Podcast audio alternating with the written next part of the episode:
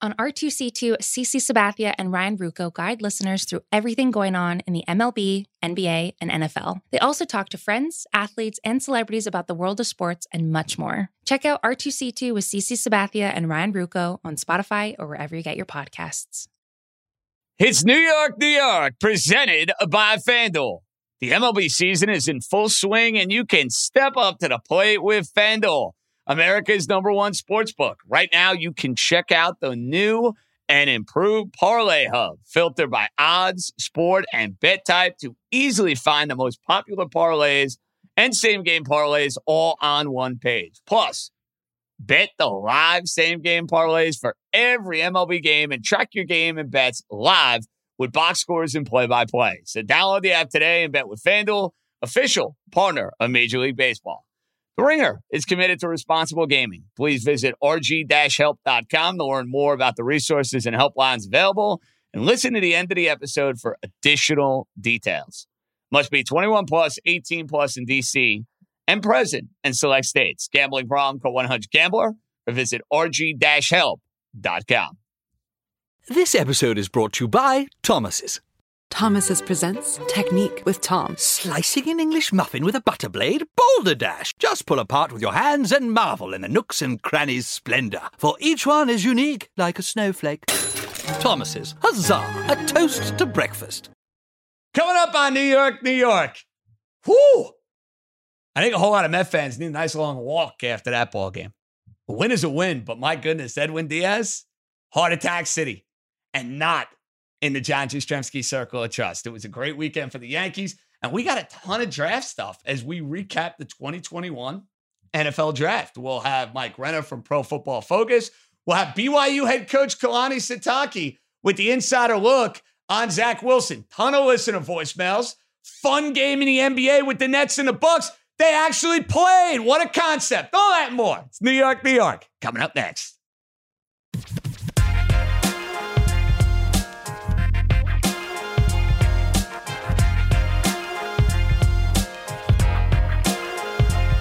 Alrighty, let's roll, baby. It is episode 13. That's right.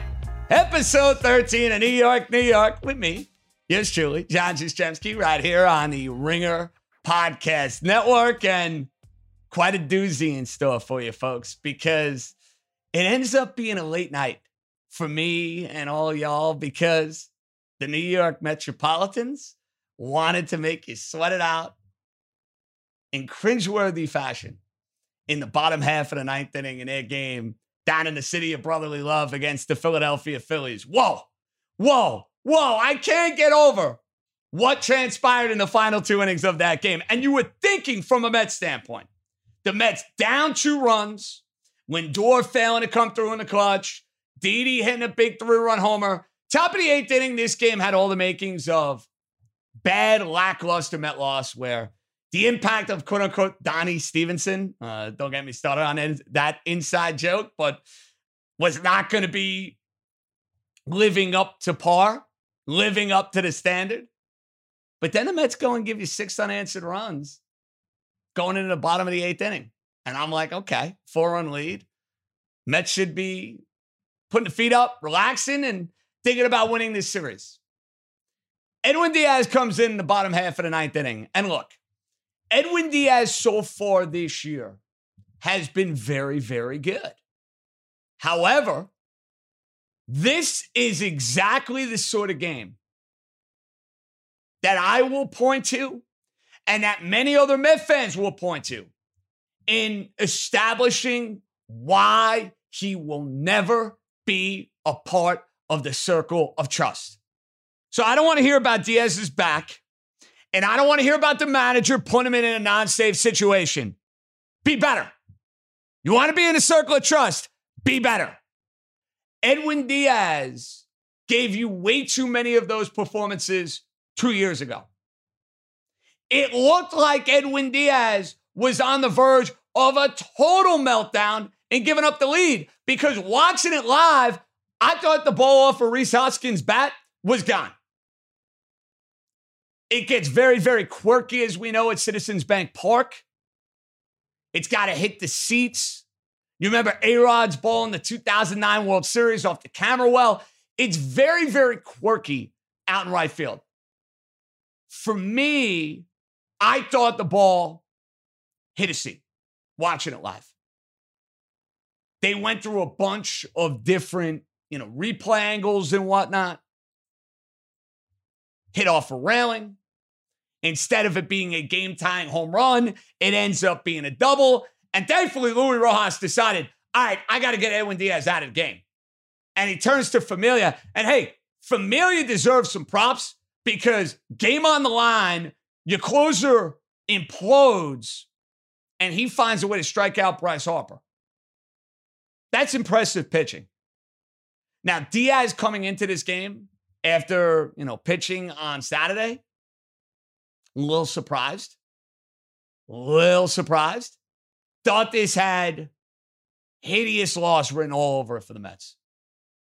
Take it, run with it. But Diaz cannot continue to have these sort of games, folks. He just can't. If the Mets are going to be a division winning team, if they're going to be a championship caliber team, you can't get this from your closer where you know in the back of your mind this can happen at any moment. I don't trust Diaz. His stuff is electric. He's throwing 99, 100, wipeout slider. I get it. I don't trust Edwin Diaz, even with the Mets winning this game. I asked the Met fan this simple question. You're playing a big game against Atlanta. You're playing a big game against the Cardinals this week. You're playing a big game against the Los Angeles Dodgers. You feel particularly confident with Edwin Diaz going through these particular lineups? I don't. I, I just don't. Gotta tell like it is. Because even on nights when he goes and dominates, you have these thoughts going through the back of your mind. Oh no, holy shit, here we go again. This was one of those holy shit, here we go again Diaz moments. The Mets found a way to win. Taking a run. That'd be my biggest advice here. Taking a run. Good at bats in the top half of the eighth inning. Alonso giving you some much needed relief, which was absolutely necessary. And I'm sure Met fans loved every minute of getting the last laugh on Alvarado, who acted like a total clown the other day in striking out Dominic Smith. For the Mets, after Friday, they lost a game in which basically they didn't give up a run in a legitimate way and held the Phillies to, you know, nothing after the fact and lost that game because a ball got by somebody on, you know, what, a strikeout or give or take, or it should have been a strike. It ends up being two runs, whatever the play was. Forget it. It was wacky super, super wacky, but it led to two runs. You lose that game and you find a way to pull Saturday out of the fire and you hold on for dear life on Sunday, take it and get to St. Louis. But this Diaz question, it's legitimate.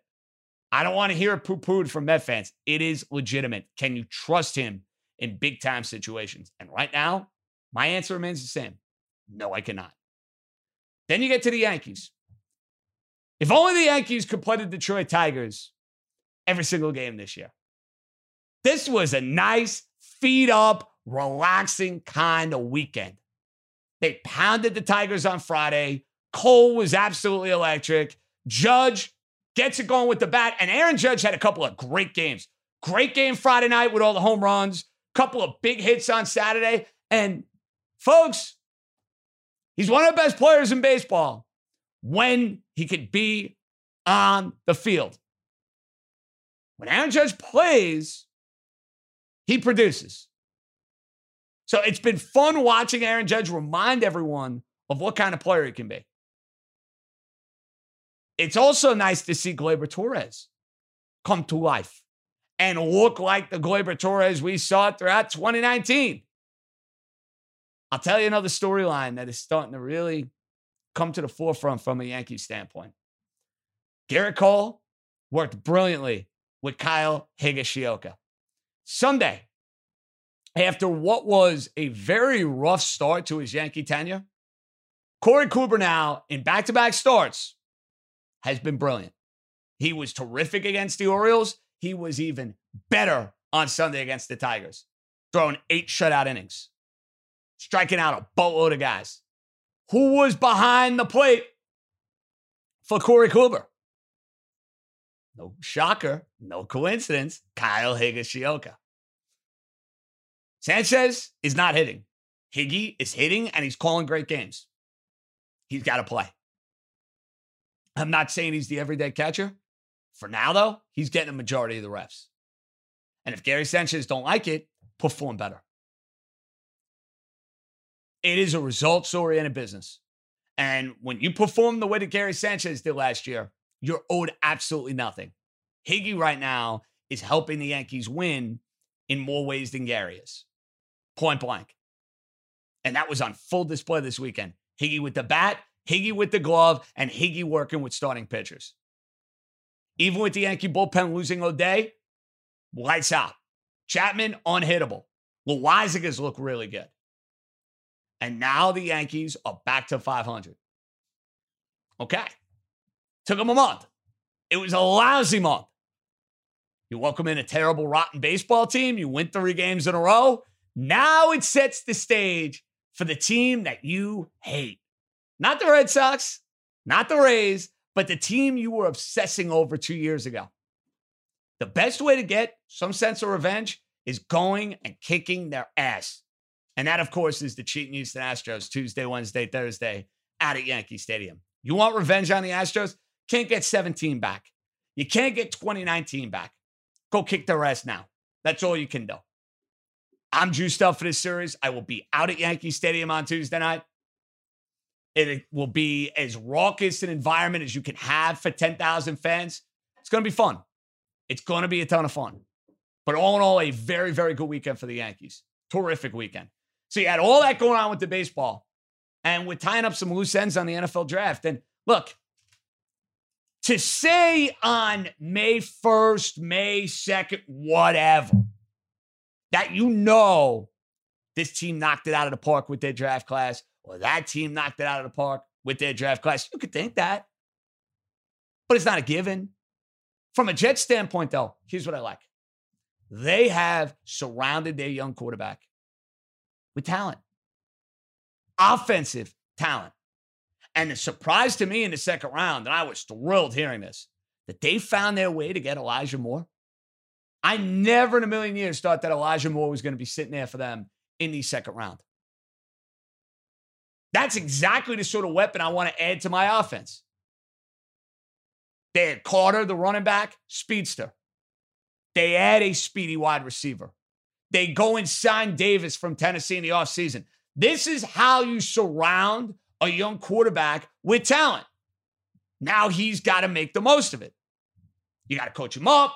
The player's got to be able to handle a situation, but he should not be going into his first year in the league completely overwhelmed because he has crap around him. That to me is the great thing that Joe Douglas did in this draft. He surrounded his young quarterback with offensive firepower. Got him a lineman, got him a back, got him a receiver. You'll love to see that. Will it work? Who knows? But you'll love to see that.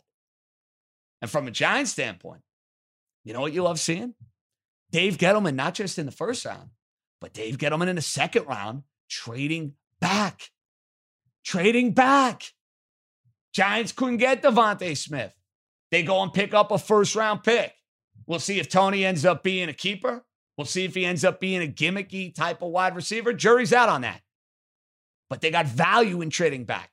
They also got value in trading back in the second round when the Miami Dolphins were desperate to go and get an offensive lineman. Giants move back, get Ojulari out of Georgia. A pass rusher, a lot of people were saying, was a potential landing spot for them with the 11th and the 12th pick. I mean, I was seeing Ojulari in some mock drafts going in the top half of the first round.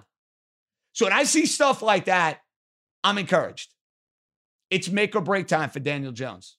Make no mistake. That will be a narrative going into training camp. That'll be your narrative going into the start of the year. It's time for this quarterback to show he's going to be here for the next decade. And if he can't do it this year, the Giants should be in the marketplace to go and get a different quarterback. But all in all, their stubborn general manager showed a change of heart on draft day. And They are now well positioned in the future with a whole lot of draft capital. And we'll see where it takes them next year. So, a little bit of a surprise. Well, not really a surprise. We always get a voicemail now right out of the gate, but I'm surprised on what it's going to be. So, boys, fire away. What do we got? Listen, John, John, JJ, whatever you call yourself, Nick, Providence. Look, stop with this optimism with the Jets, please, will you? I'm a Jets fan my whole life. The team has a permanent black cloud. I don't care who they draft. They're not going to be good. Wilson, Lawrence, they could get Mahomes, the, the ghost of Joe Montana. They're going to suck. They're always going to suck. Stop trying to make me optimistic. I just want to be miserable, smoke my cigar. That's it. I don't want to hear this optimism. Eh, look at the number two quarterbacks in the history. No number two quarterback has ever been good. Go back to Mirer, uh, Leaf, Trubisky. Uh, where we go? Donovan McNabb, the only good one. Griffin, Mariota. Whoever gets drafted number two is not good. The Jets are not going to be good. I don't want you to make me optimistic. I just want to be miserable. Uh, uh, please, I mean, the Mets can't figure out you got to score runs to win games. What is that? I take money to go see that Godzilla King Kong movie. That sucked. Nick's not bad. I, I, I got my kids playing SpongeBob 24 hours a day. I'm going nuts with that. I want to listen to your podcast and relax. And instead, you're trying to make me optimistic. I don't want to be optimistic. I'm a Jets fan. We suck. We're always going to suck. That's enough with the Heifetz. I love the Ringer. I love Danny Heifetz, but it's enough. Bring back fantasy. You know, that ugly bastard was good on your show. He's got a good podcast, too, about movies, if you ever want to talk movies. Bring him back. But listen, don't make me optimistic. Just let me be miserable. I've been miserable my whole life as a Jets fan. Don't try to make me optimistic. Wilson's not going to work out. Fields wouldn't have worked out if they drafted him. Lawrence wouldn't have worked out. Seem like a good guy, though. Good luck with your show, buddy. Thanks for the entertainment. I appreciate that sentiment at the end of the call. A lot of negativity, though, right out of the gate. I mean, why bother watching? Why bother for the rest of your life? Don't watch any Jet games.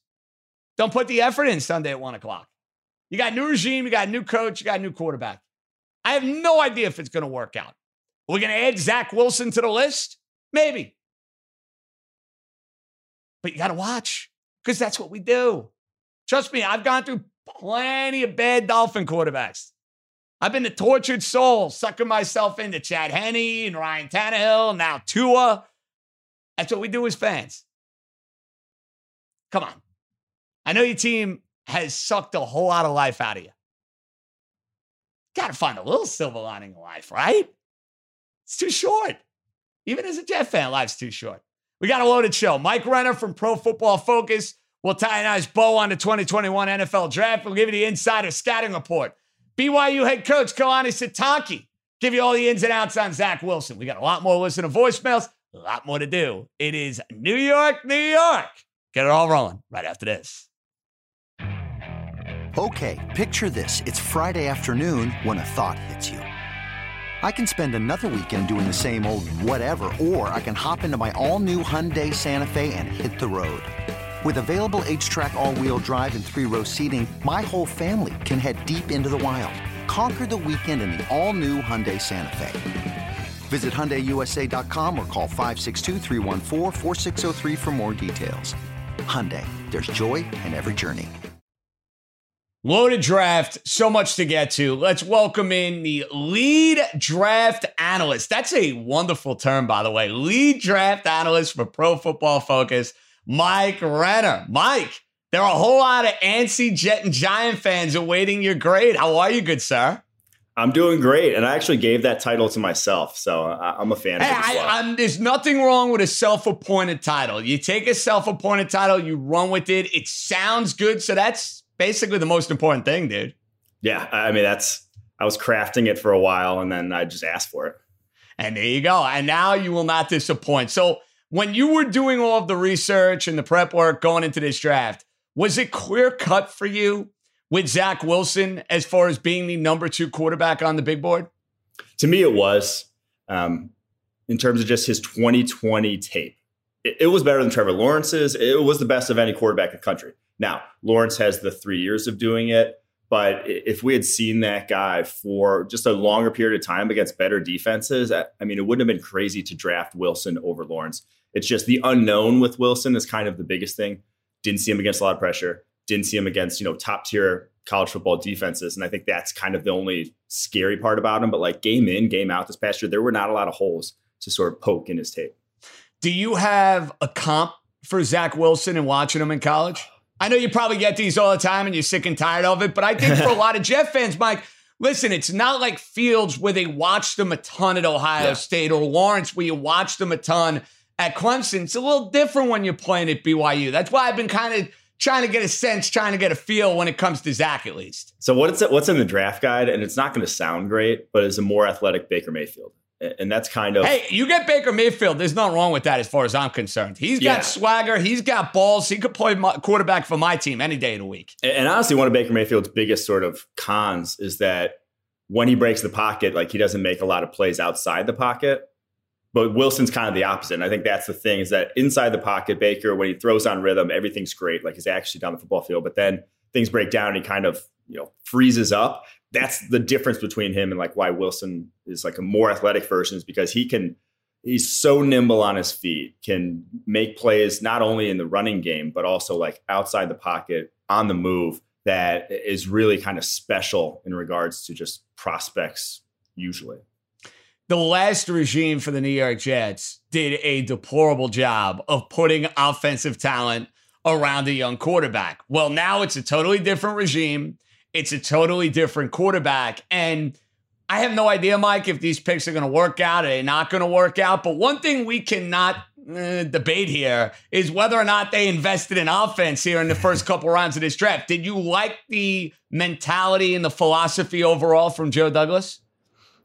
Oh, I, I love surrounding Zach Wilson with talent. I, I think not only if you surround a young quarterback with a lot of talent, does it uh, obviously help your franchise, but I think we've seen like even if if you make a court, young quarterback look good, they are more valuable if they then maybe turn back. Uh, like the Carson Wentz. Carson Wentz was surrounded by so much talent early on in his career at Philadelphia that teams were still willing to give up, you know, a future first rounder for him, even when he was the worst quarterback in the NFL when things went bad. So I do think that from a team building strategy, build as much as you can offensively and then around your young quarterback and then address the defensive side of the ball. And I think that's a strategy you see the Jets employing.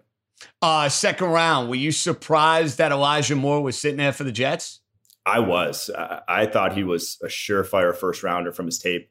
To me, there's not a massive difference between him and Jaylen Waddle. Like the difference between him and Jaylen Waddle is just like a little athletic difference, like in terms of just route running ability, hands, play strength. Like he's right up there, uh, and is an explosive dude in his own right. So to get that guy in the second round, it's like my opinion. Like I said, he was 22nd on the PFF draft board. He, he's one of the steals of the draft, in my opinion.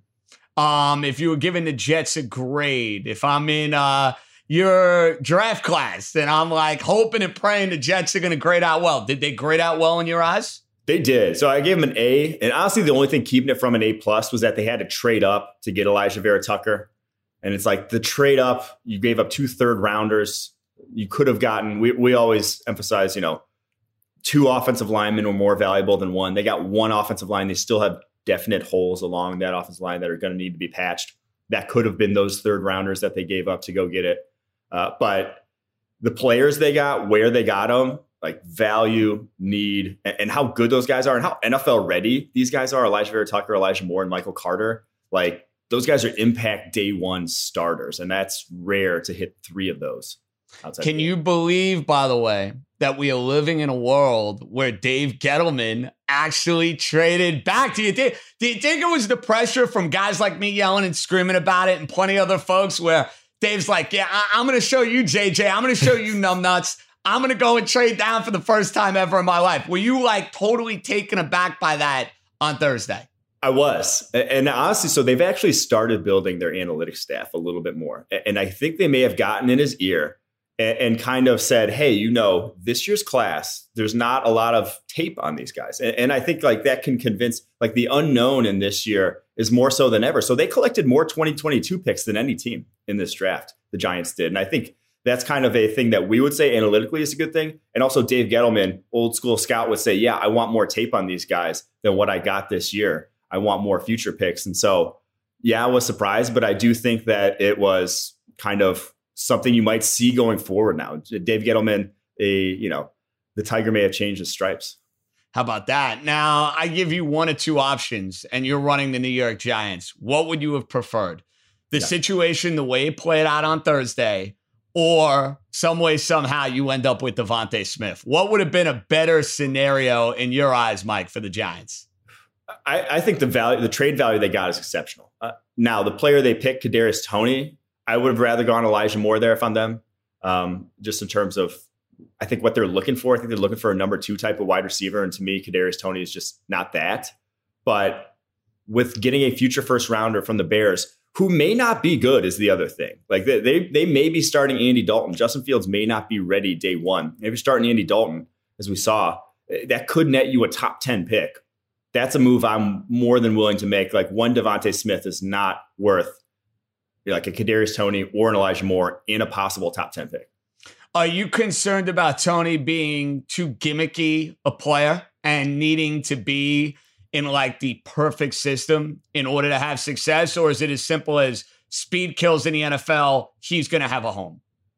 I, I am worried. And now, if he goes to, say, Kansas City or if he went to San Francisco, at number 20, I'd be like, home run, great pick. But he's going to Jason Garrett is the problem. And Jason Garrett's sort of flexibility with players like Kadarius Toney has not been he's not been known for that. Let's just say so. Kadarius Toney, yes, like he needs a specific role. He, he, what he did at Florida was basically just run option routes over the middle of the field all day long, where he got to make you know the slot cornerback or a linebacker wrong by going either inside or out on his route, and he just thrived on those.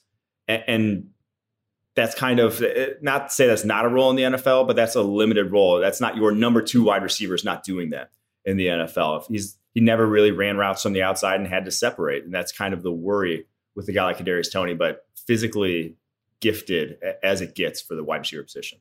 How shocked were you? Second round, the Giants trade with the Miami Dolphins. Dolphins get the lineman they want from Notre Dame, and Ojulari from Georgia is still sitting there, and they end up getting the guy they want. I mean, listen, I've been roasting Gettleman for years. Mike, I got to give credit where credit is due. Two instances here where he's able to trade down, and I think get a pretty good player, all things considered. Yeah, Ojulari in this draft, probably the best fit for what they do defensively, for the edge position there defensively, because they kind of use true 3 4 outside linebackers. Like they'll drop guys into coverage. And Ojulari has the size, like as under being undersized is actually almost a bonus for that scheme because you're more nimble. Ojulari can play in space. I, I think that's a great fit for them. And he, he fell because of combine knee, like combine rechecks, flagged a knee injury, some degenerative knee issue. That's the worry, I guess, with Ojulari. His knee may be a ticking time bomb, maybe like a Jadeveon Clowney esque situation where he has microfracture surgery or something. I'm not 100% privy to the details, but I do think that's why you get a player like that there. But if he does stay healthy, home run of a pick. Giant grade. Are you giving it rave reviews like you did with the Jets, or because they don't end up getting the more complete wide receiver that's knocking them down a peg? What do you have the giant grade after this draft? Yeah, we knocked it down just a little bit, just because the value of where they got, we saw it a little different. Um, and then the Ojulari pick, it's like you, you have to understand that he, he fell because of the knee injury. It's not just oh they took advantage of a guy who was slipping and getting passed on for some reason. So we went B plus, but I will have I will say that the trade value they got was exceptional. And this doesn't really factor in. This is just the players picked. And so next year we're going to be sitting here and we're going to be like a draft, two first rounders. Uh, I think they got what another third rounder from next year. I can't quite remember, but we're going to be saying, wow, all this talent they brought in because of the foundation that they laid in this year's draft. Okay, Mike, what team had the best draft in your eyes? One team. You got to pick one team right now and say they knocked it out of the park. Who's that team? I'm going to go. It's tough because there was a few that I felt like really could have game changing type of drafts. I loved what the Dolphins did. I loved what the Chargers did. But the best draft, in my opinion, was the Cleveland Browns, just in terms of the players they got, where they got them.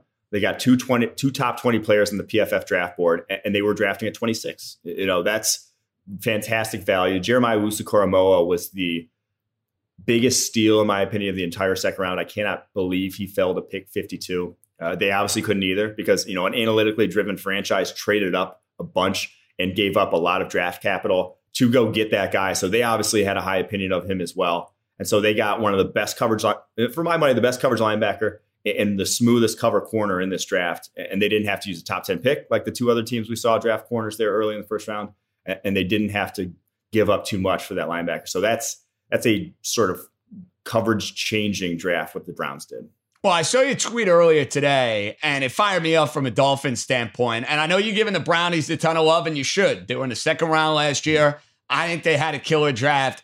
You think Miami and the Chargers now have put themselves in a position with this draft where they can legitimately contend for a Super Bowl this year?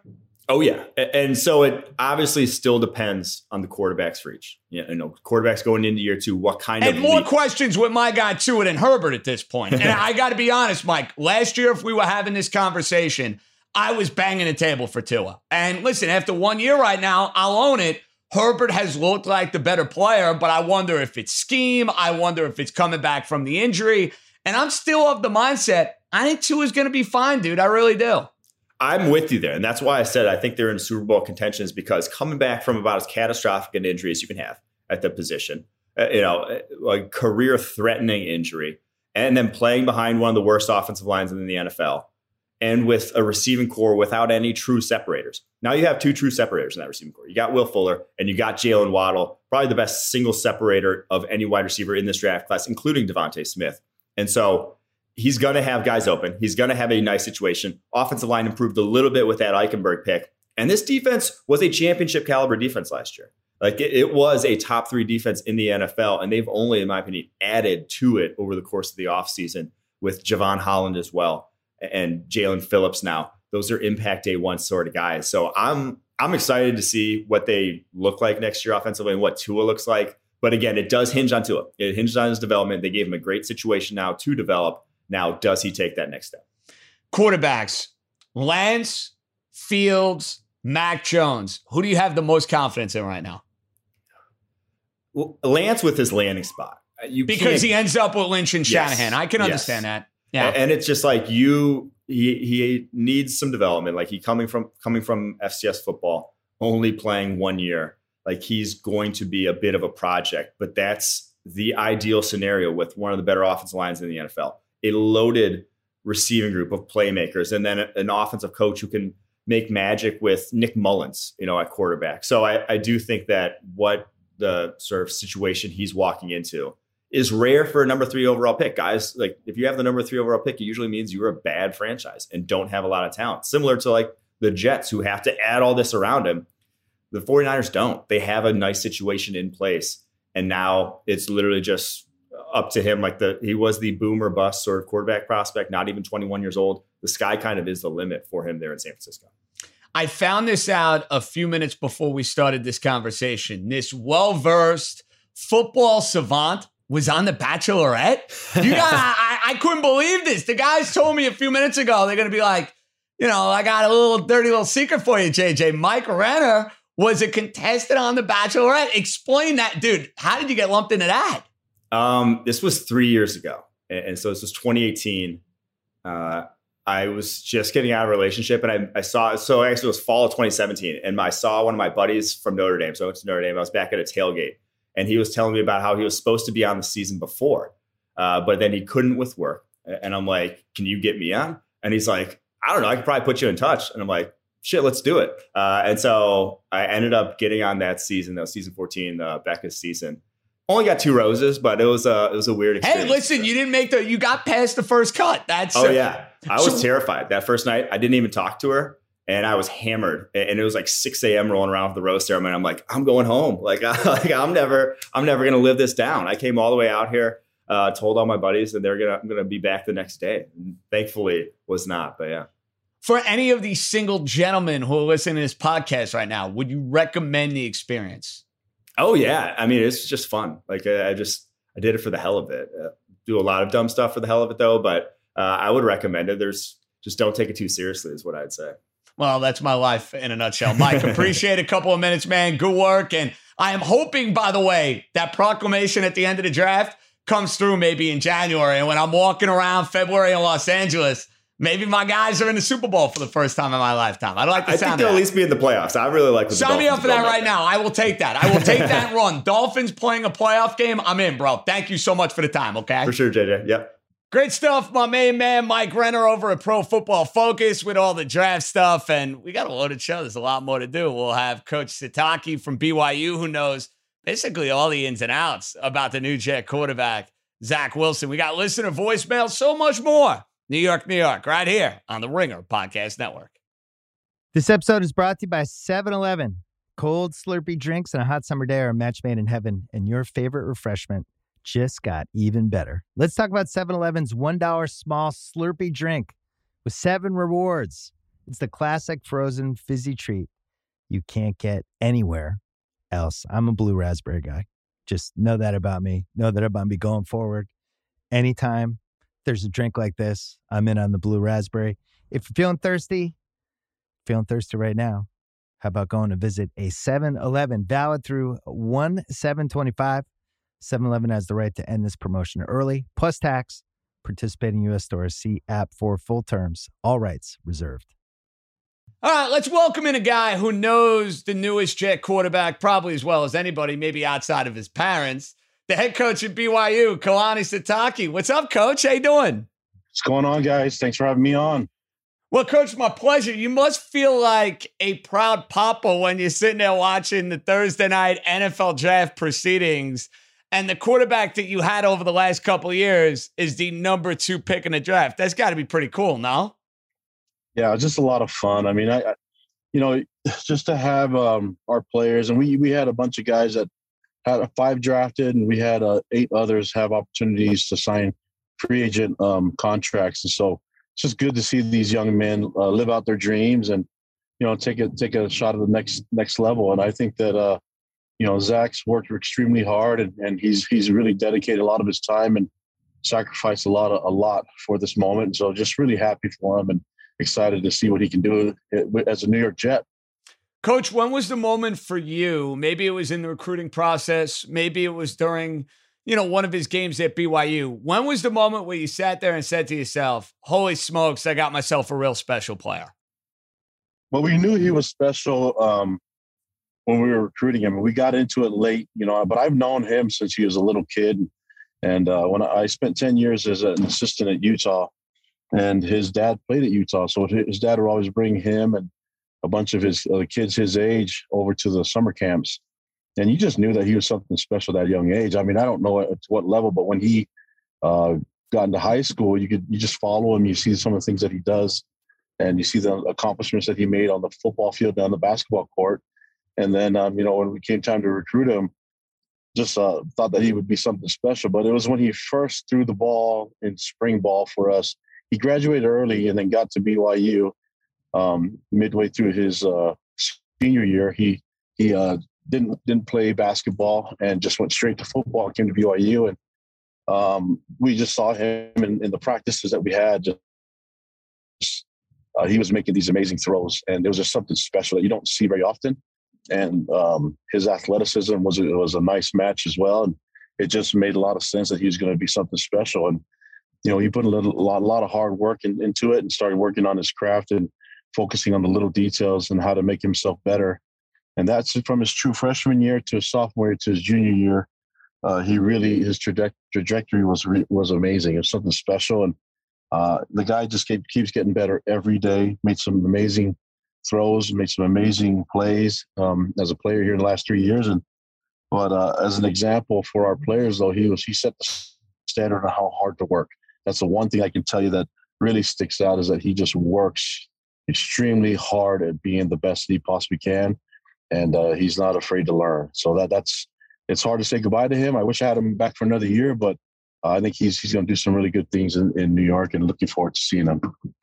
Coach, when you were talking him up in practice, when you were getting a look at him on the field, did he ever say to you, I want to be like this guy? I want to be like that guy? Like, was there a quarterback that he was trying to, in some ways, emulate at his time at BYU? Oh, but he was he was bothering. Uh, we just knew that he was watching a lot of quarterbacks. He was watching a lot of the NFL guys, and and our video coordinator um, called me and said, "Hey, you know, Zach keeps asking for all this film, NFL film. And this is during the off season. And he's like, What do you want me to do? And I said, Get it for him. You know, if the kid wants to watch film, get it so that he can watch it. And it doesn't matter what it is. But I mean, it, you're talking about anyone that plays the NFL. He's he was watching that film. The guy's a football junkie. I don't think people realize that when kids, normal kids, are relaxing playing video games, this guy's watching football. That's what he does. and again, an easy example to give you is when we were. This is just in the month of March. Our our spring football, we had 15 practices, and Zach would call me after after the practices and say, "Hey, you know, I saw this on film. I saw that." I'm like, Zach, what are you doing? You're watching. Why you're watching our practices? He's like, Yeah, I just want to see how the guys are doing and see who's, you know, how the quarterbacks are competing. And that's something special. I don't know if any of the other quarterbacks are looking at their alma mater's 15 practices from uh, spring ball, but that's what this guy was doing because that's his. That's what he likes to do on his downtime. He likes to watch ball. There's times that he would come and say, "Hey, I like this play that um, that the Chiefs did with Patrick Mahomes on the screenplay." I said, "I really like this play. What do you think?" And our coach was like, "Yeah, let's put it in." And then and we ran it against Houston, and then and we called it Chiefs because it's something that he saw on film and really liked, and and away we go. You know, so that's uh, the guy just wants to learn, wants to get better, and uh, that's that's just a real treat to have when you're when you're a football coach. Kalani, I get a sense that Zach is a kid that's got a whole lot of swagger and charisma that he brings to the table. And I think New York Jet fans are absolutely going to love that. He's got a big smile on his face. He seems like a very confident kid. Do you have any questions, reservations, whatever about him going from, you know, your campus like setting to the big bad Big Apple here in New York City? You think Zach Wilson is New York made, my friend? Oh, he's going to be just fine. He's going to be fine. And the, the reason being is that the guy wants to play football. This is what he's been waiting for.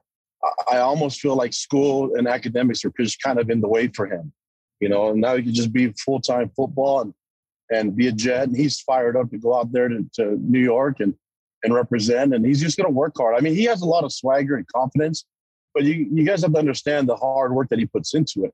That just doesn't come from from the swagger and confidence doesn't come from just just deciding one day that you're going to wear a headband and try to look cool. It comes from studying film, knowing as much as you possibly can about your own position, and then studying other other people's positions to make them better that's what this guy does. And so when you take the field, why wouldn't you have confidence with all the hard work that he puts into it?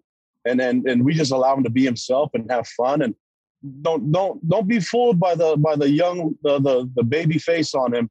The, the guy's an assassin. He knows how to get after it, and uh, and that I think that's what makes him special. Is people they just don't expect it from him. But but the guy is putting in the the long hours, and he and he doesn't mind doing it. He, he's a football junkie.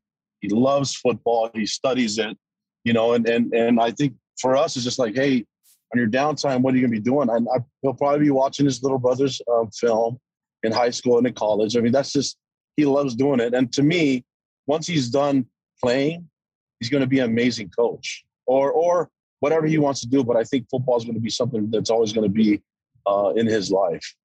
What is the best characteristic on the field, coach, that he brings to a football team? He's always willing to learn, always. Um, regardless of the wins or losses, that kid gets better. He just gets better. He learns from the experiences, good or bad, and he tries to get better at everything that he does. And, and then um, his sophomore year was um, he had some injuries here and there, but he never stopped learning. Um, he, even though he wasn't able to play uh, some of the some of the games in that season, in the 2019 season, he was he was talking to coaches. He was he was talking to our defensive coaches and trying to figure out how they we coach the corners to play man-to-man defense, how we teach them to play our zone coverages. He wants to know the ins and outs of how that guy makes a break on the ball or where his eyes are fixed at. And he studies things like that. He studies the D line and how they how he talks to our D line coaches and find out how we space people in our twist games. He was doing this while he was unable to play. And then he goes and sits in the box and gets a good perspective from where the coaches are at and I think that made him a lot better and understand where, where our point of view as a play caller for, for our coaches and it allowed him to, to kind of have have a, a, even ground to see, okay, I, I was up there, I see from the box, put that point of view from the box, and it helped him actually start, start to understand our coaches and the way we call our plays. I mean, the, the guy just does this on his own. It's a natural thing for him. We don't have to tell him to do it. He just does it, you know, and, and, and and then you see the result. And the result is that he had three years in this program, and I wish he had a fourth. But the third year, he blew up because he was healthy. He started to feel really more really comfortable with what was going on. His true freshman year, he was a freshman, just out of high school. He didn't even get to finish his high school season, his high school year. Skipped basketball, came straight to college, his sophomore year, he had some he was banged up a little bit, had injuries, came back and tried to finish strong, but was wasn't 100. percent And then his junior year, he was finally healthy, and then he took off. And so, uh, you know, I, I think I think you're going to always see improvement on him, and it's the fact that he he's always willing to learn and get better. I think that's something that's very valuable that a lot of people don't have the, the same perspective and, and approach that he does. Coach, I know a lot of these player comps are ridiculously unfair because we're talking about, you know, 22, 23 year old athletes. But in playing the position, do you have a Zach Wilson comp for me of somebody that we watch Sunday after Sunday? Hey, I, I, I don't like doing the comparisons either, but I, I, can tell you that he, he, he belongs in the league. And then all those quarterbacks, the, the top quarterbacks that were getting selected, uh, all, all the quarterbacks in the NFL, they have something that's unique and special. And the common denominator is that there's there's something uh, special about him. Probably has to do a lot with their work ethic and their ability to lead. I think he's got all the all the makeup for it. Uh, I, I like what the Jets have done with the draft. I think they're building around his skill set. I think it's going to be a lot of fun. I, I, trust those coaches and the GMs, and and I think that the one thing that Zach will tell you is that he loves connecting with the fans and he loves to make the fans happy. And, and by making the fans happy, that's scoring a lot of points and and uh, getting some wins. And, and that's that's going to be on his mind. I I've been with him a lot this week, and and he's so razor sharp focused on what he wants to get done. But I I know he belongs in the league. I don't know how to compare him to anybody because I don't think that's really fair. But I know he belongs there. Well, coach, you know Jet fans been waiting a long time to have a quarterback. So I know you'll be pulling for him to be the quarterback for the next decade plus. Jet fans pulling for him to be the quarterback for the next decade plus. But for you now, selfishly, last year was such an absolute mess with everything you guys had to go through, everything this country, quite frankly, had to go through as far as COVID is concerned. How nice is it for you, at least to some degree, some sense of normalcy now as you're going through the spring, getting ready for next season? Yeah, I mean the, the fact that we got to finish spring football last year, we only had five practices. This year, we got through all 15. Um, you're starting to see that the the ticket sales are starting to go up. We're starting to see that the NBA uh, starting to have more fans in the arena, and so I, I mean I think it's it's it's um, looks like it's trending the right way. And um, you know that was really difficult last year, but but I was really proud of Zach and, and players on our team. The the amount of appreciation that they had just to play the game of football. And uh, it, it's the one thing the pandemic's taught us is, is uh, uh, that we took some things for granted, and hopefully we we don't we don't overlook those things again. I mean, things like human contact and interaction, conversations, eye to eye contact, and all that stuff, and and and keeping in pri- uh, in in, um, in mind what what's some, our main priority. And, and uh, I saw a team that was full of gratitude take the field, led by a quarterback that that had this high level of appreciation and um, let's let's hope that we keep that humility, keep this thing rolling. Well said, Coach. Are you looking forward to coming to New York City for the first time? Maybe uh, once you have a little downtime, to maybe check out your quarterback. Well, we've been up there already. We had our foundation that we did. We did some some uh, um, some service work in the area and, uh, and, and specifically in Harlem. So we, Zach's already been out there before. We worked with some, some schools and some uh, little league uh, organizations out that way. So uh, New York's not not that thing, not that new to us in the fact that of the city, but uh, we were uh, there's a lot more Jets fans uh, today than there were last week. Well, coach, I appreciate a couple of minutes, and I know you're pulling for this quarterback. I know you're New York City in many ways is pulling for this quarterback, and I can't wait to see what he has in store. Uh, final thought. Zach Wilson, New York, they're getting a hard worker and they're getting a winner. Is that fair to say? Yeah, yeah, and then and they're I'm telling you, he's going to work harder than and a lot than probably harder than a lot of people are used to. And uh, he, he's right. He's in this the right element right now.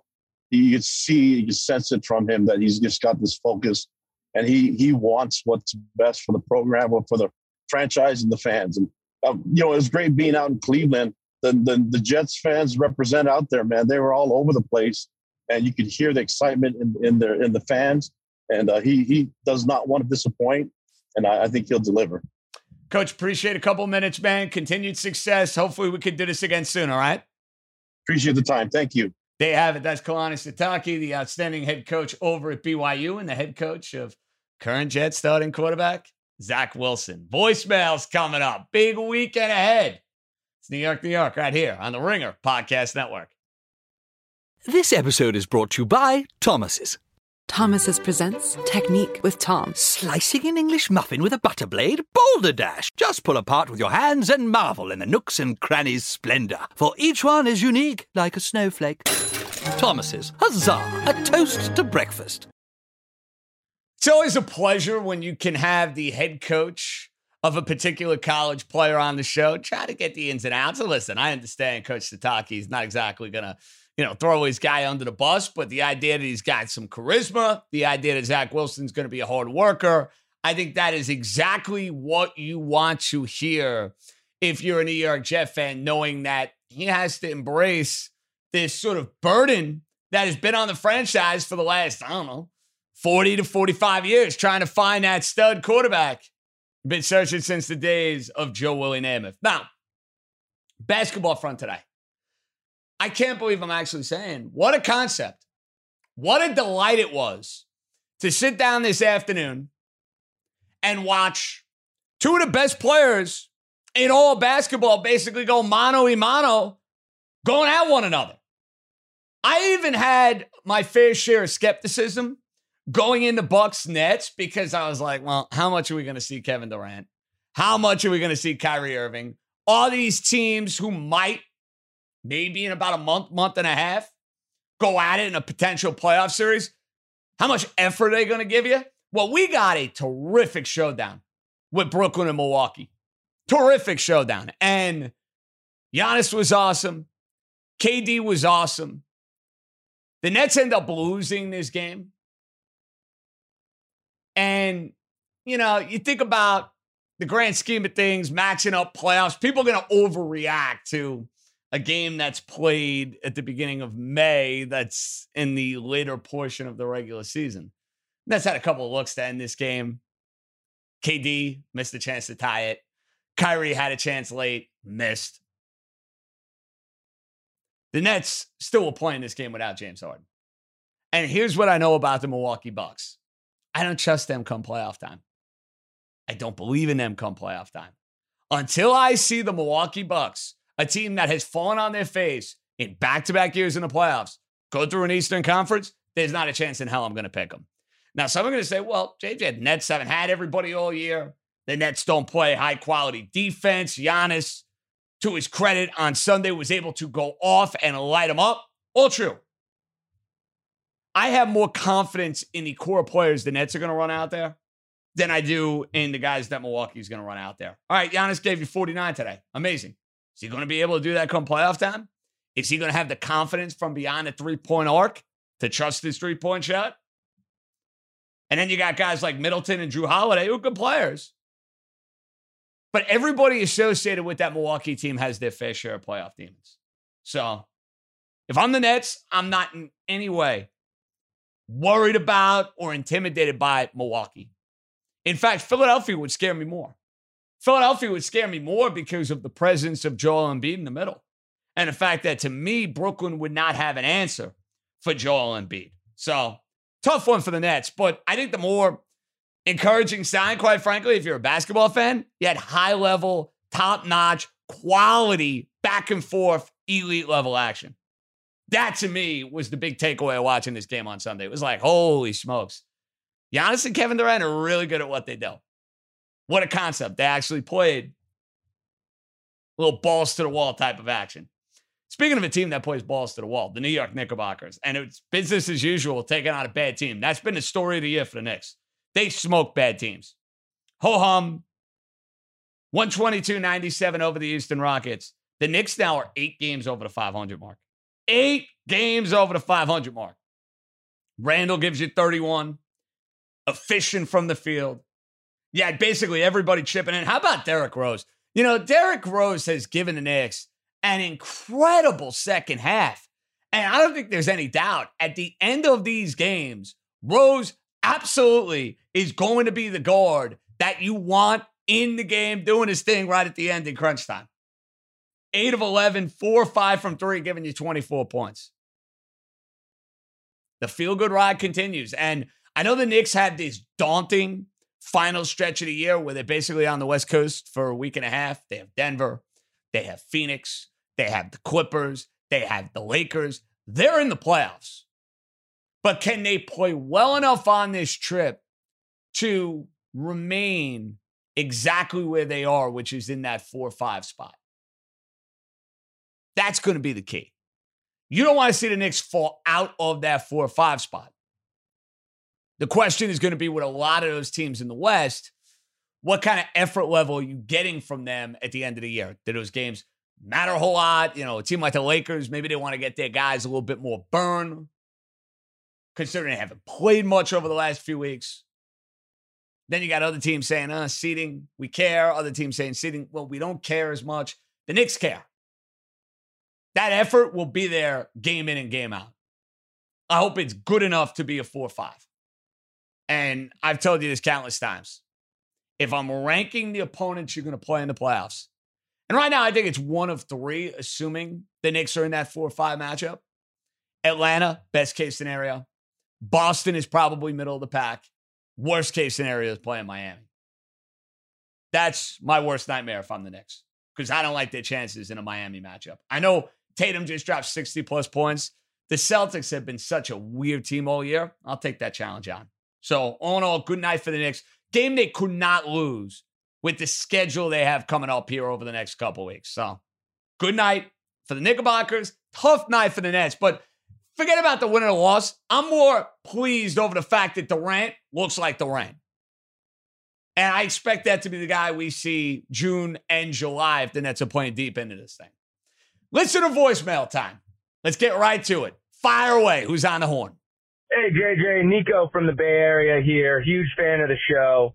Uh, look, we got Knicks basketball back tonight, baby. Love that. But first of all, I want to talk about the Yankees. Game just concluded here. Uh, sent that bastard Hinch home fucking packing. Look, you know, it's good to get the Yankees back in the win column. Obviously, Cole's been a machine. Uh, you know, we got that great outing from Kluber today. But I want to talk about Chapman. I mean, Chapman, you know, we've had a lot of issues with Chapman in the past, obviously, but, you know, you look at his line today, where it stands, that correct me if I'm wrong, I'm driving by, I believe it's 10 innings pitched, two hits, three walks, 24 strikeouts, no earned runs. I mean, the guy's pitching fantastic. He's a man on a fucking mission, and I love to see it. Love to get your thoughts on it more, JJ. Again, big fan of the show. Thanks again. Bye. Well, I appreciate that, Nico. And you're spot on with everything you said about Aroldis Chapman. Aroldis Chapman has been unhittable for the first month of this year. And to me, the big key with Chapman is that he's trusting that splitter he started working on at the end of last year. We've seen it throughout this year, and it's kind of transformed him as a pitcher. Remember, he came up with the Reds. He was like the rare breed of a guy who was throwing 99, 100, 101. Now everybody's throwing that 98, 99 speed, even 100, 101. The splitter has transformed him as a pitcher. He's got to trust it in the playoffs, though, and that is where he has been much maligned each of the last two years. The walk-off to Altuve, the Brosseau homer last year against Tampa. You got to see Chapman deliver in October for the Yankees, but so far, so good. Who's next? Hey, JJ, this is Conrad from West Milford. I've called before. I called when you were on the radio. I've called your show now to complain about the Mets and their offense. And you know what? It's my son's birthday. I don't want to go crazy. I'm trying to relax today, but I don't understand how a winning owner, a winning person in life, like he, he he's very successful in business, uh, uh, a, a winning general manager, just a person who who has pride in themselves, a winning coach, a winning anything, can just sit there day after day and watch this offense. I read a stat showing that when Chili Davis took the year off, we had the best offense. He came back and we have the worst. Now, he might not be the problem, but maybe a sign to be sent by firing him. Send Luis Rojas back down to the minors. Let's get a le- legitimate, hard-nosed manager up here. I'm not saying go crazy and get a La Russa who's like 90, but I mean, something, something that's going to give us some juice. I'm not even talking about the Grom anymore. Every single day, I'm just sitting there praying that we get more than two runs, and that's ridiculous. It shouldn't be that way. All of our pitchers should be four or five and zero, oh, and we're floundering because the guys can't hit. And I'm not even going to bring up the Lindor contract. It's all together. Nobody can hit, and it, there seems to be no sense of urgency. what can be done. Please let me know, JJ. Love the show. Well, I appreciate those kind words, Conrad. I mean, they're not changing the players. They just gave Lindor a $340 million contract. And listen, he's been awful to start this year. Awful. Now, he's not alone. Roger Clemens got off to a slow start in New York. Mike Piazza got off to a slow start in New York. Carlos Beltran got off to a slow start in New York. Plenty of big name baseball players with top notch back of the baseball cards slumped those first 100, 200 at bats, and then found their footing. I expect Lindor to do that. He can't continue to be this bad. Clearly, left a voicemail after, or before I should say, the Mets left, you know, six runs on the board in the top half of the eighth inning. So things could change with a little sloppy Philadelphia Philly defense and a couple of big hits. Mets are going to get their offense going. And I don't want to hear about Chili Davis because two years ago when the Mets were hitting like crazy and they had a terrific offensive year, people were raving about Chili Davis. It just goes to show you hitting coaches, to me, mean a whole lot of nothing. Whole lot of nothing. Who's up next? JJ, this is Milton from Brooklyn. Little recap on my Jets. Super excited about uh, what they've been doing. Uh, let me just go over real quick. They drafted a lot of hybrid players. This is the new thing now. So when they took three safeties today, everybody's like, why three safeties? But they're not actually just safeties. These guys could play linebacker, cornerback. So this is what's the new thing now, getting these hybrid type players. They also took the running back with the first pick uh, at the start of the day, Michael Carter, speed running back. They added some plays later on, a couple of more, you know, cornerbacks. And uh, it's just an exciting thing. They took a DT at the end. I'm not too happy about that because I wanted a kicker from Miami. We definitely need a kicker. But um, other than that, other than that last pick, it was a great draft. They drafted speed. They drafted people with, um, that are captains, people that are very athletic. So you can see what they're they're shooting for. They're shooting for guys who can play in different in different positions and, and, and just be all over the place.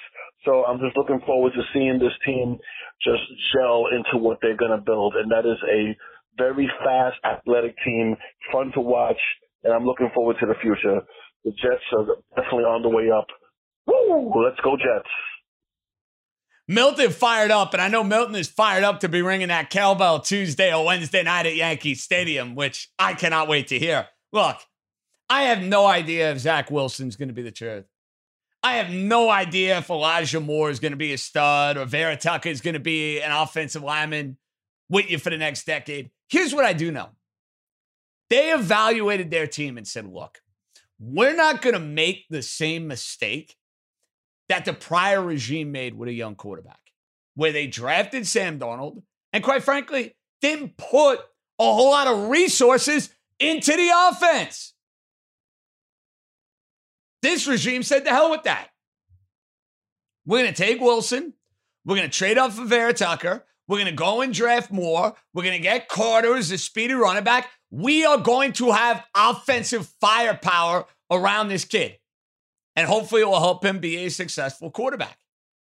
That, Milton, is what you should be fired up about. You're setting up Wilson to have success. Now, the young man with a whole lot of swagger and charisma, he's got to take it from there. Who's next?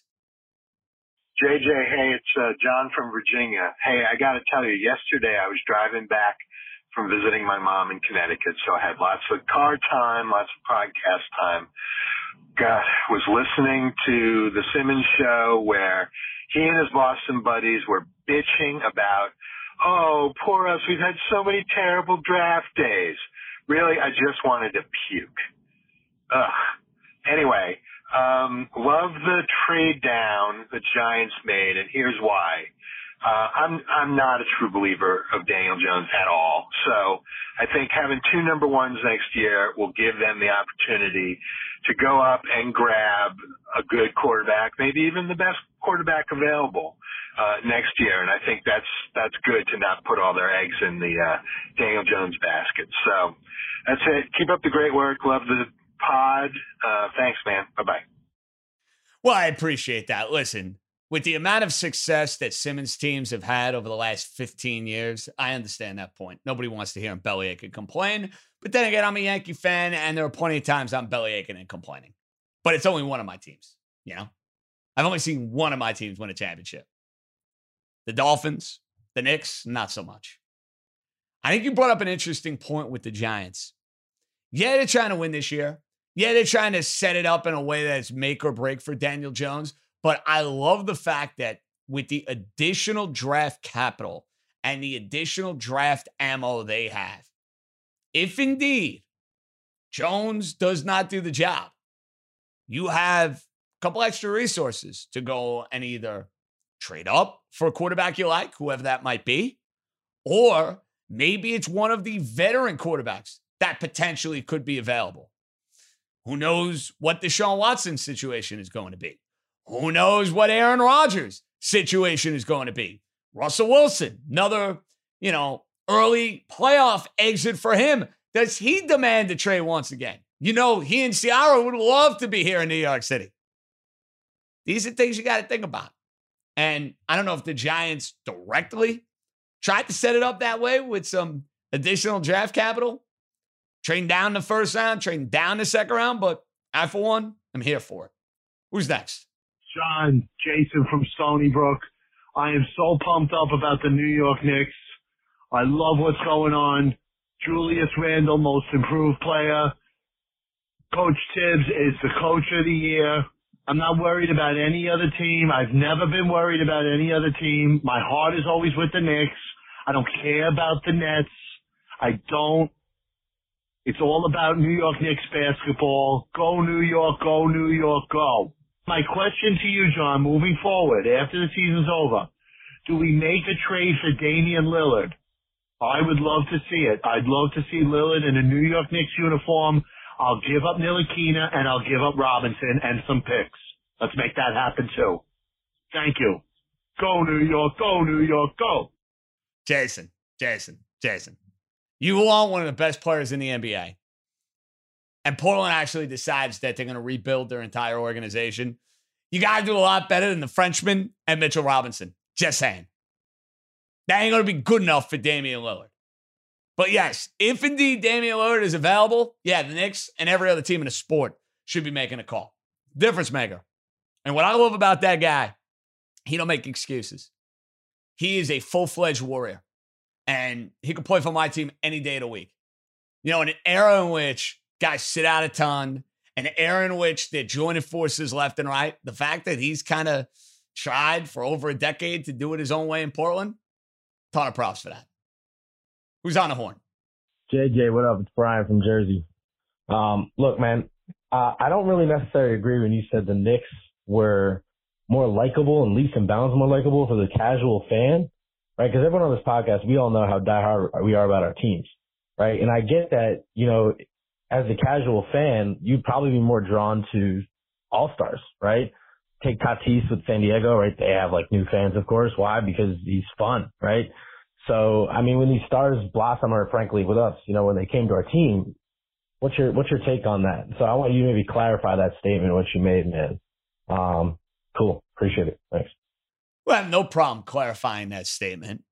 The Brooklyn Nets are a team full of mercenaries. Let's be honest. Kevin Durant played in OKC and Golden State.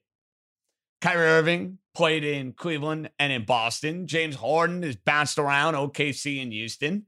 They're not homegrown Brooklyn Nets. It's kind of one of these super teams that's been put together, but a super team in which there was no chemistry with any of the three guys, unless you want to go back to Durant and Harden many moons ago with the Thunder. They missed a ton of games. Durant and his sensitivity on social media, I think it's incredibly tough to take. Irving and his hiatuses and whatever the hell he's doing when he's missing time is incredibly tough to take. Harden and the way he executed his exit from Houston, all that's unlikable to me. Sorry. This has nothing to do with me being a Knick fan or an F fan. How can I root for that team?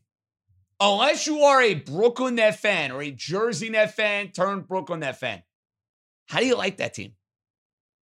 For me, it's very, very tough. And the Knicks, I mean, I see a team that was supposed to win 20 games, eight games over 500. Yeah, that makes you likable. And yes, that makes you very easy to root for. Who's next? Jage, it's John from Long Island. I'm wondering what you think Gary Sanchez's trade value might be at the deadline. I just got home from the stadium, watched Corey Kluber pitch a gem. Look, these guys are very comfortable with Kyle Higashioka. Kyle's getting hits. We may want to make him our everyday starter. Who knows? I, I just looked it up. Gary Sanchez is, has two more years of team control left. Maybe we can get another great starting pitcher and we can include Gary as part of the package we could get we could we could see what's out there. I'm wondering how high you think his value might be right now. Thanks. Bye. Well, I don't think his value is particularly good. Gary Sanchez coming off a year he hit 150. And so far, the Yankees have been a better team with Higgy behind the plate. I can't ignore that. He's catching Gerrit Cole every start. Kluber has been magnificent working with him now in two games in a row. He's probably going to catch Cooper again. Higgy's getting at least 50% of the playing time.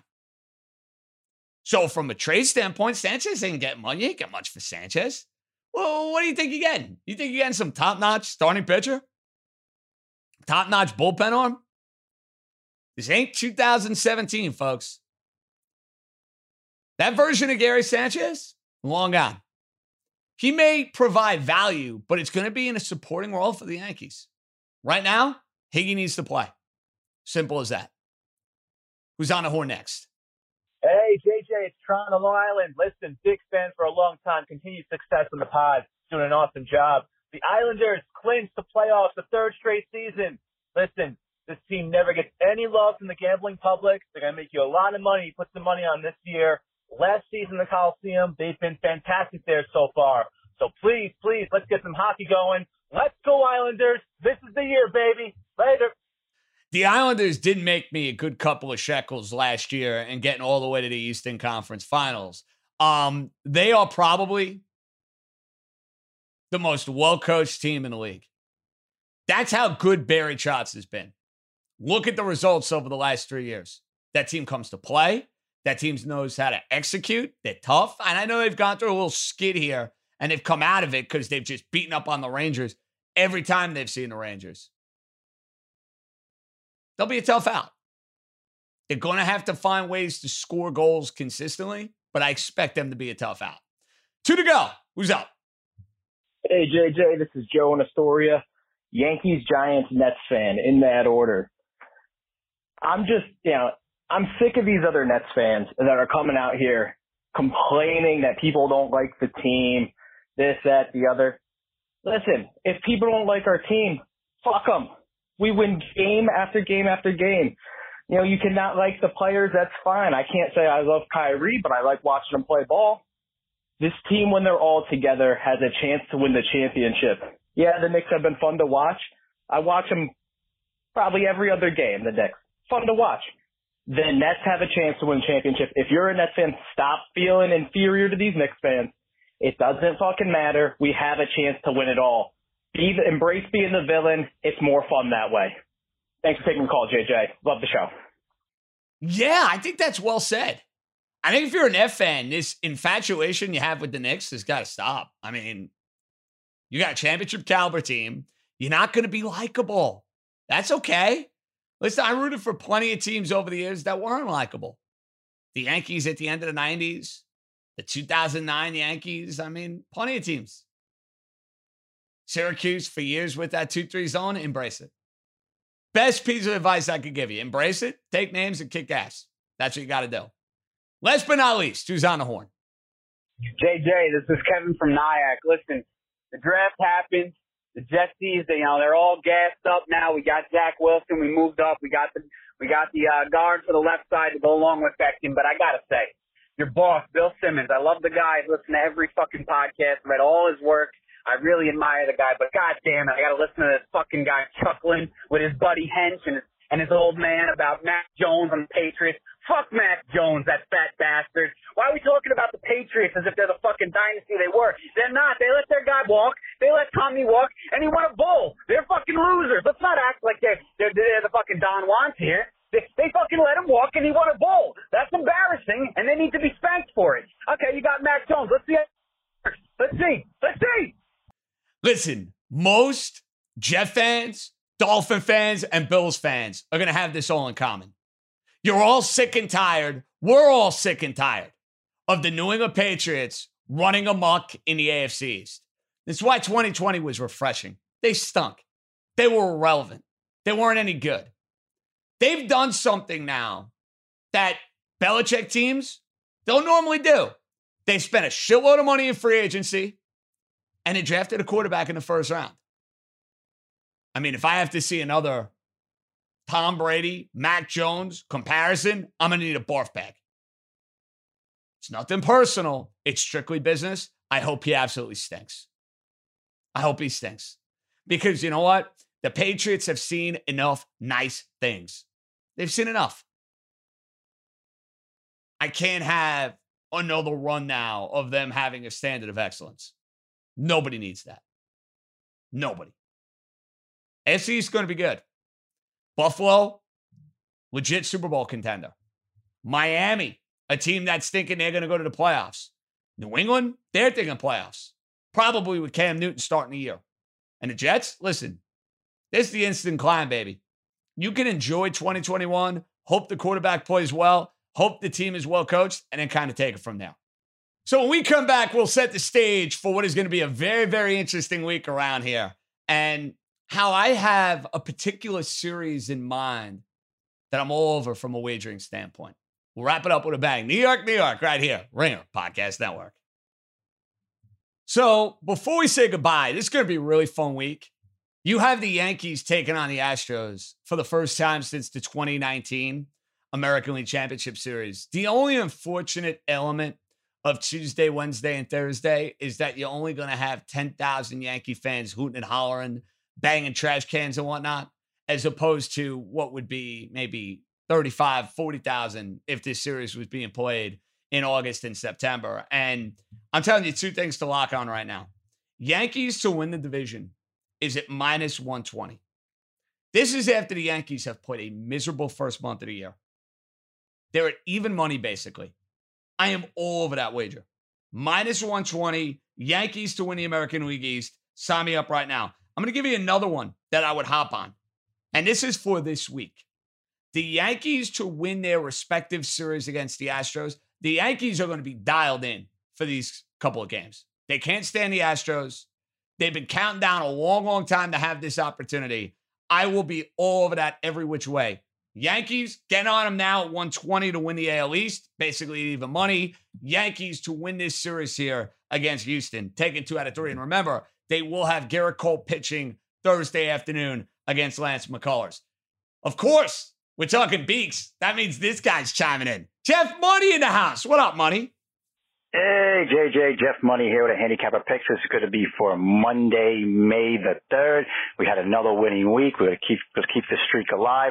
So I got one play for you in Major League Baseball. I'm going to take the uh, Los Angeles Angels minus the 105 versus the Rays, Ohtani versus Glasnow.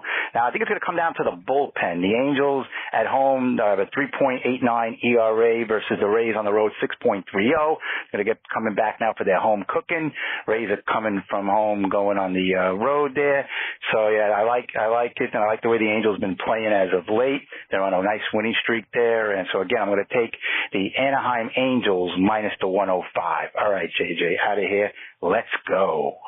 Jeff Money, my man. Very, very tough game to handicap because you have Tampa Bay getting on a flight, leaving the trop, going to play, you know, on a West Coast trip. I always am uneasy about how teams are going to handle that.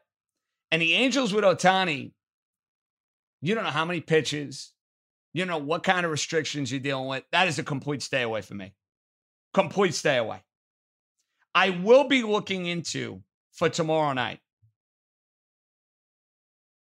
the Oakland A's. That will be a game that I have circled. Steven Matz, gotten off to a hot start against Montas. I will be playing Oakland minus the 125. That line's gone up about 15 points, so I'm all over that. Fun edition of New York, New York. Yankees Astros is going to be a ton of fun this week. I'm dialed into that. We have you covered every which way as we move closer and closer to the NBA and the NHL playoffs.